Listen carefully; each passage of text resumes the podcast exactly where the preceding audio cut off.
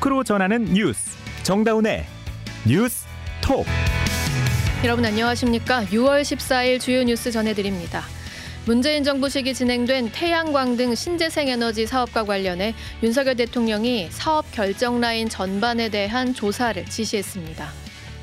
선거관리위원회가 자녀 특혜 채용 의혹과 관련해 감사원 감사를 수용했다며 권익위원회의 조사에는 응하지 않고 있습니다. 전현희 국민권익위원장에 대한 감사 보고서 공개 과정을 두고 조은석 감사위원이 문제를 제기하면서 파장이 일고 있습니다. 야권은 감사원이 보고서를 조작했다며 국정조사까지 언급하고 있습니다. 내일 출시되는 청년 도약 계좌의 은행권 최고 금리가 연 6%로 확정됐습니다. 기본금리 연 4.5%에 우대금리 1.5% 수준입니다. 지난 노동절 정부의 이른바 건폭 수사에 항의하며 분신 사망한 고 양회동 열사의 장례가 17일부터 닷새간 진행됩니다. 오늘 방송은 CBS 레인보우와 유튜브 노컷 채널에서 화면으로도 보실 수 있습니다.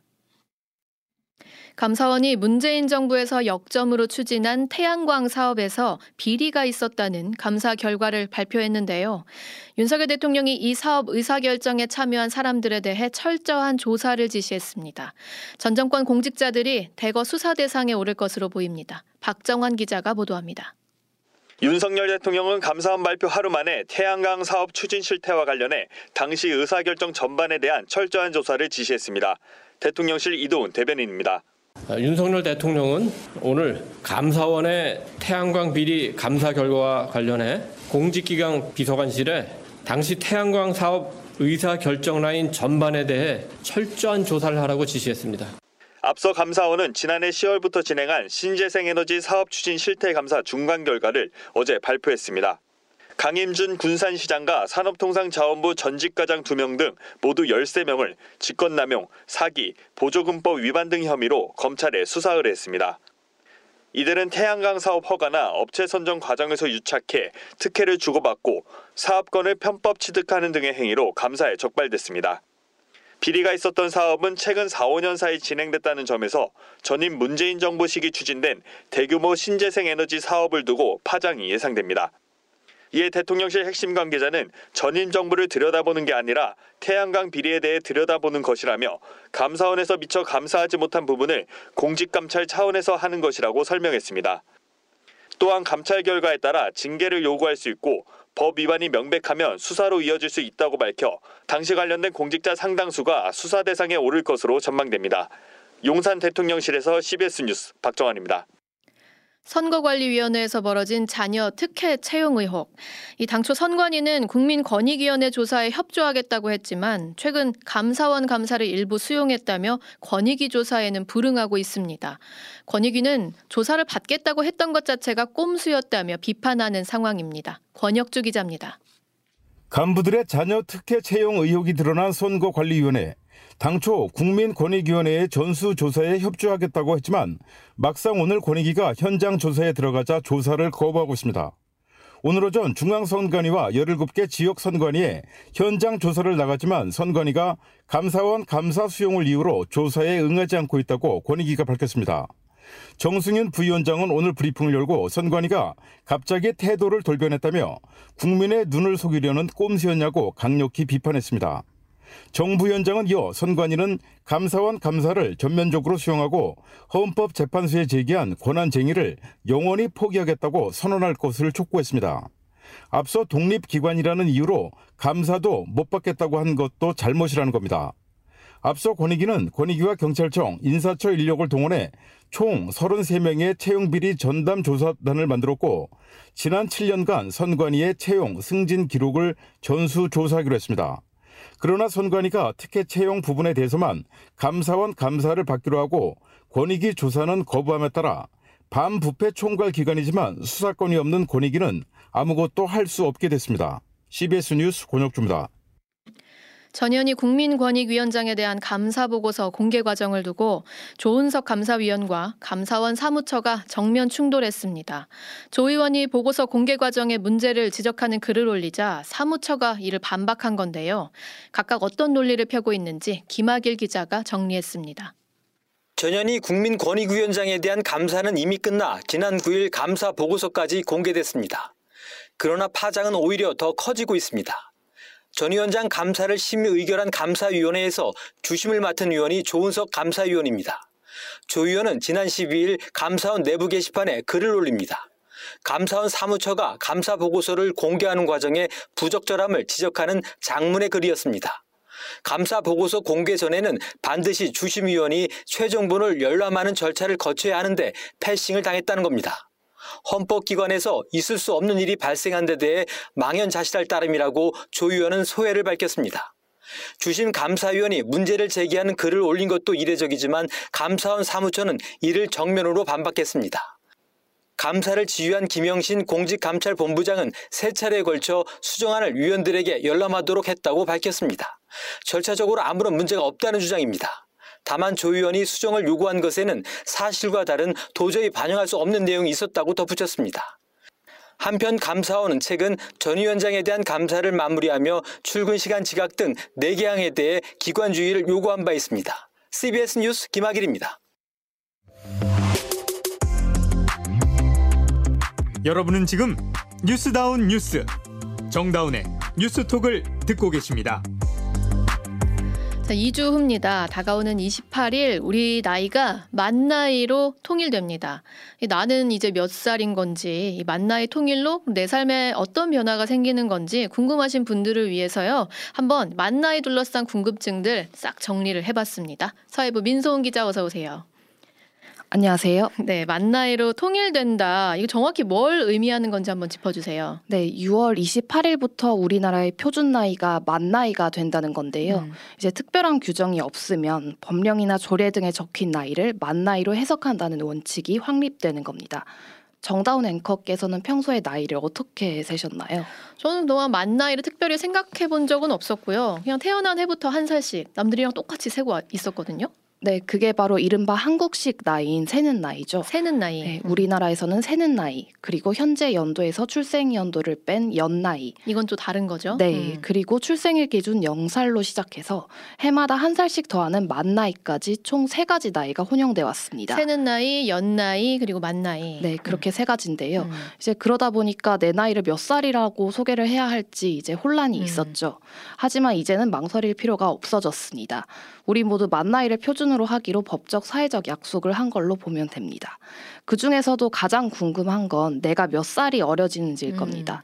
앵커께서는 올해 생일이 지나셨나요? 저는 아직 안 지났어요. 이제 그렇다면 6월 28일을 기점으로 두 살 어려지는 건데요. 아, 두 살이 어려지는군요. 네, 생일이 지나지 않은 분들은 현재 연도에서 출생 연도를 빼고 한 살을 더 뺀 나이가 자신의 나이가 되고 음. 생일이 지난 분들은 현재 연도에서 출생 연도를 뺀 나이가 본인의 나이입니다. 그럼 어쨌든 만 나이가 되면서 다 한 살씩 혹은 두 살씩 어려진다는 건 알겠는데 정확히 생활에서는 무엇이 바뀌나요? 어, 일단 제가 질문 하나 드려볼게요. 2004년생들, 그러니까 연나이로 19세인 이제 친구들은 올해 술, 담배를 살 수 없을까요? 아, 만 나이로 바뀌게 되면 네. 어, 이거 어떻게 되나요? 어, 헷갈리는데. 정답은 살 수 있다입니다. 살 수 있다. 이제 술이나 담배를 구매하거나 판매할 때는 연나이를 기준으로 하는 청소년 보호법이 적용되기 때문에 음. 2004년생은 만나이 통일법 이후에도 생일이 지났는지와 여부와 상관없이 술 담배를 음. 살수 있습니다. 이제 저도 굉장히 헷갈렸고 만나이 통일로 인해 혼란을 겪는 시민들이 많았습니다. 그래서 저희 취재진이 시민들에게 만나이 통일로 무엇이 바뀌는지 한번 물어봤는데요. 이제 시민들 목소리 들어보시죠. 만 나이로 통일이 되면 2004년생은 어떻게 되는지 아세요? 생일이 안 지났으면 못 사는 거고 돌아가지 않을까요? 만 나이 도입되면 정년 퇴직 시기도 변할까요? 그렇지 않아요? 그래서 좋아하잖아요. 더 오래 할 수 있으니까. 1년 더 할 수 있잖아요. 통일이 돼요, 만 나이로. 근데 네. 기존의 연 나이로 가는 것들이 계속 있대요. 이것도 알고 계셨어요? 아니 이건 처음 들은 정말 다들 헷갈려 하시네요. 네, 음. 일단 정리를 하자면 위 대답들은 모두 사실이 아닙니다. 어. 만나이 통일로 무엇이 바뀌는지 한마디로 정리를 하자면 실제로 내 삶에 직접적인 변화는 없다는 겁니다. 없어요, 그냥. 네, 기존 법률이 이미 대부분 만나이를 기준으로 삼고 있기 아. 때문인데요. 앞서 얘기했듯이 한국에서 혼용돼 사용돼 온 세 가지 나이 중 만나이가 표준이 됐다는 인식이 국민 누구에게나 명확해진다는 인식적 변화가 가장 큰 변화입니다. 음. 그리고 법령 조, 조례 등을 해석할 때 헷갈릴 필요가 없다는 점도 큰 변화겠죠. 네네. 이제 특별한 규정이 붙어 있지 않는 한 만 나이로 해석하면 됩니다. 음. 당연히 계약서나 각종 서류를 작성할 때도 이제 만 나이를 기입하면 됩니다. 네. 연금 수령식이나 정년 퇴직 연령 그리고 선거권 획득 연령 등도 이미 만 나이를 기준으로 규정된 사항이기 때문에 만 나이 통일 이후 달라지지 않습니다. 음, 이런 부분들은 이미 만 나이로 다 해왔기 때문에 사실 별 변화가 없다는 건데 네. 그런데 아까 우리 질문 주셨던 그 19세 되는 분들의 음주와 그 담배 구입 이거 어떻게 돼요? 이것도 이렇게 적용이 되나요?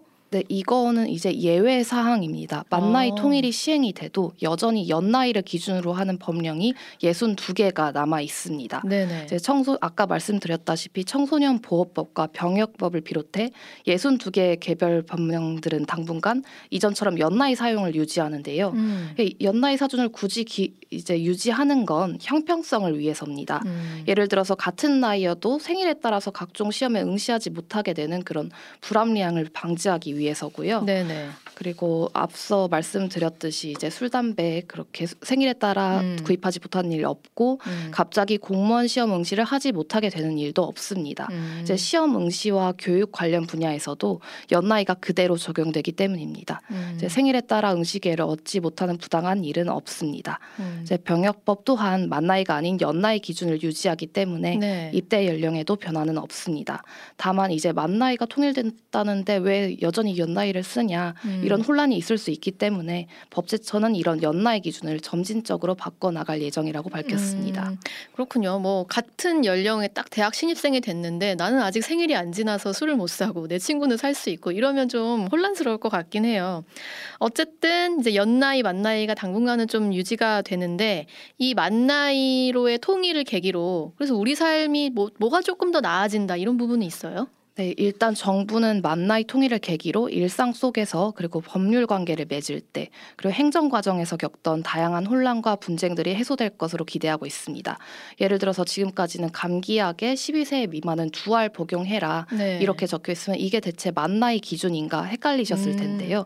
이제는 모두 만나이 기준으로 해석하시고 헷갈리지 않으셔도 됩니다. 그렇죠. 아이들 같은 경우에는 만 12세인지 그냥 12세인지가 굉장히 격차가 크거든요. 네, 네네. 맞습니다. 또한 정부는 만 나이 사용 문화가 정착되면 나이를 엄격하게 따지는 서열 문화가 약화될 것으로 기대된다는 어, 입장입니다. 서열 문화의 약화까지 이런 부분 좀 기대해 봐야겠네요. 네, 민 기자 수고하셨습니다. 감사합니다.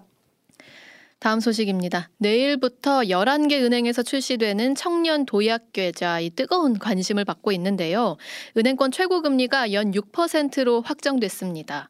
기본 금리는 4.5% 수준으로 초안보다 높아졌고요. 이 까다로웠던 우대 금리 조건도 다소 완화됐는데요. 자세한 내용 박성환 기자가 전해드립니다.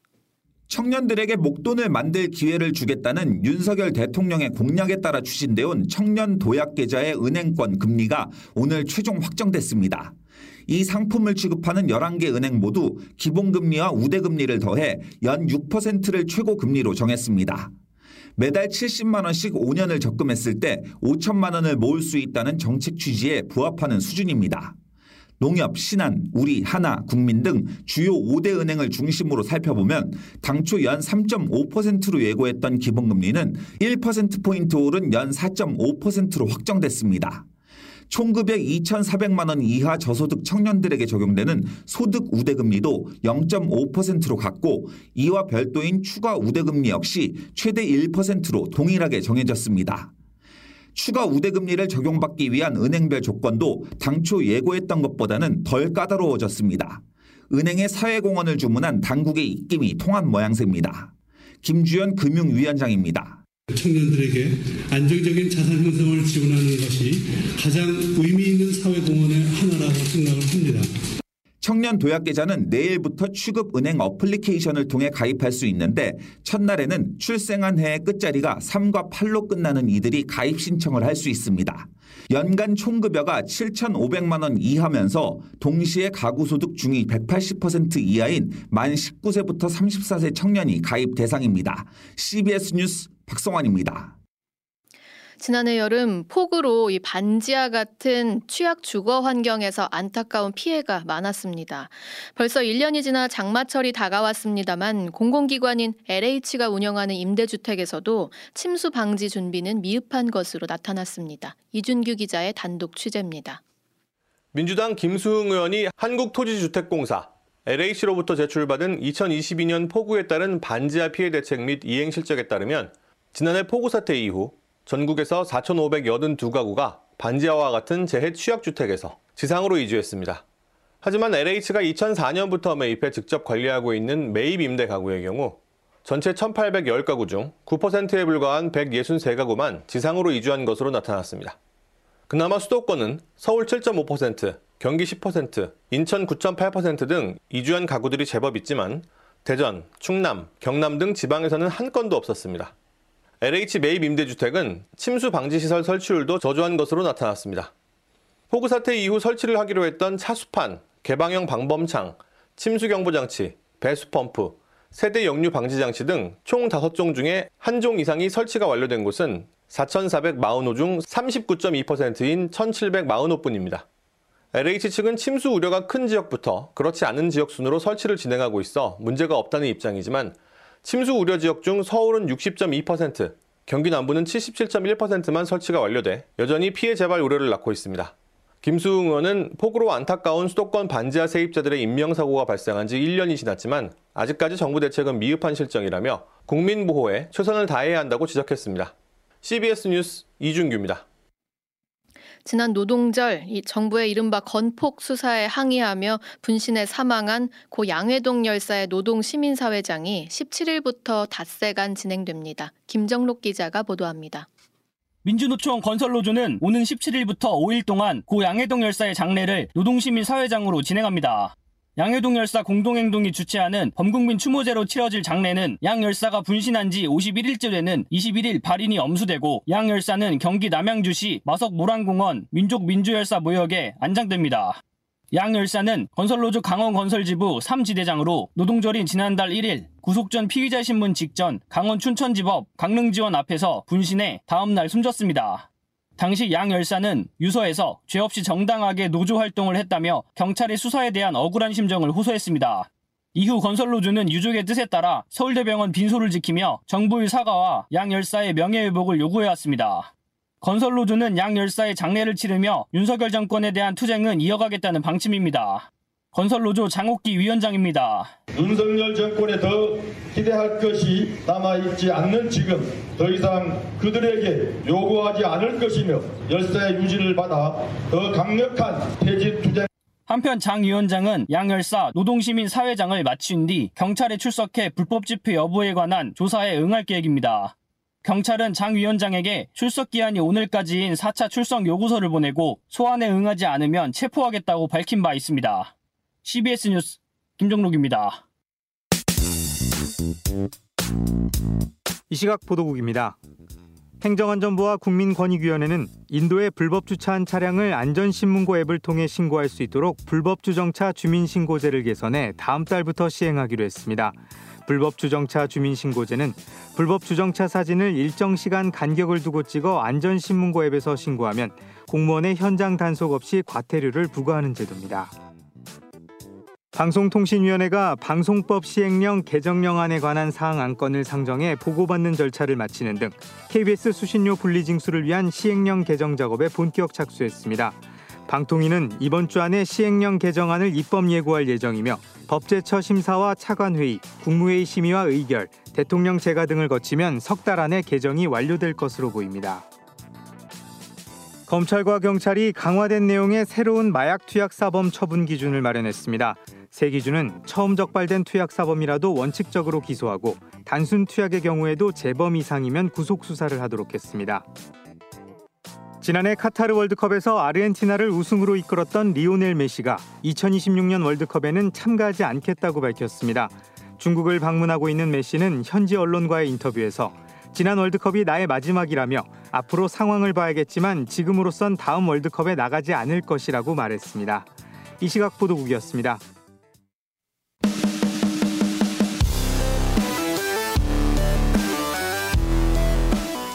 온라인 핫 이슈를 짚어봅니다. attention 뉴스.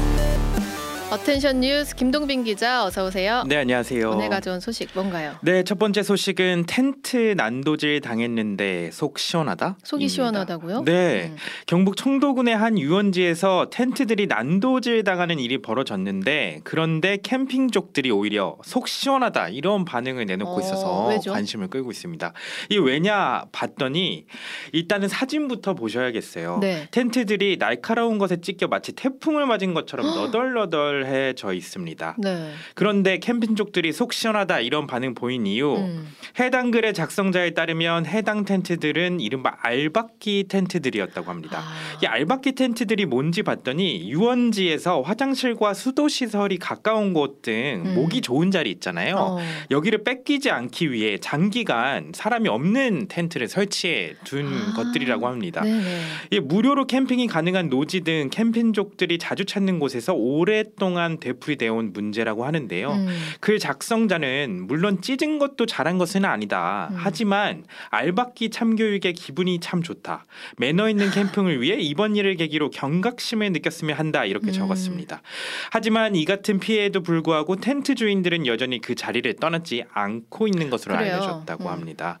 작성자에 따르면 찢긴 부분을 테이프로 붙여서 복구한 뒤 여전히 자리를 지키고 있고 일부 음. 텐트 주인은 경찰을 부르기도 한 것으로 전해졌습니다. 다 같이 쓰는 공간인데 이런 얌체족들이 항상 좀 문제인 것 같아요. 네. 근데 그래도 이게 난도질로 지금 분노를 표출했거든요. 네. 자칫 폭력으로 발전할 수 있기 때문에 지자체 단속이 좀 있어야 될 것 같네요. 맞습니다. 다음 소식은요. 다음 소식은 주유건 꽂고 출발한 민폐차 주의 입니다. 아, 이번에도 민폐 소식입니까? 네, 한 운전자가 셀프 주유소에서 주유건을 꽂은 채 출발해서 건너편 운전자가 주유건에 맞는 사고 장면이 공개돼 온라인에서 네. 또 화제인데요.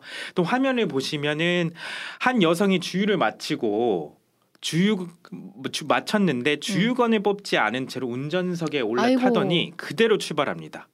보신 바와 같이 취- 차량이 이동하면서 뽑힌 주유건이 건너편에 주유하던 남성을 향해 날아갔습니다. 정말 봉변 당하셨어요. 예, 영상을 그렇습니다. 보니까. 남성은 주유건에 가격당한 팔을 감싸쥐고 주저앉아 고통을 호소하는 모습인데요. 음. 피해 남성이 형이라고 밝힌 A 씨는 해당 영상을 제보하며 동생이 죽을 뻔했다. 음. 머리에 맞았으면 큰일 날 뻔했다. 셀프 주유소에서 종종 주유건을 뽑지 않고 출발하는 분들이 있는데 시야를 넓게 보고 확인해야 한다. 이렇게 강조를 했습니다. 네. A 씨에 따르면 주유소 측은 여성 운전자에게 3천만 원 손해배상을 청구할 예정이라고 하고요.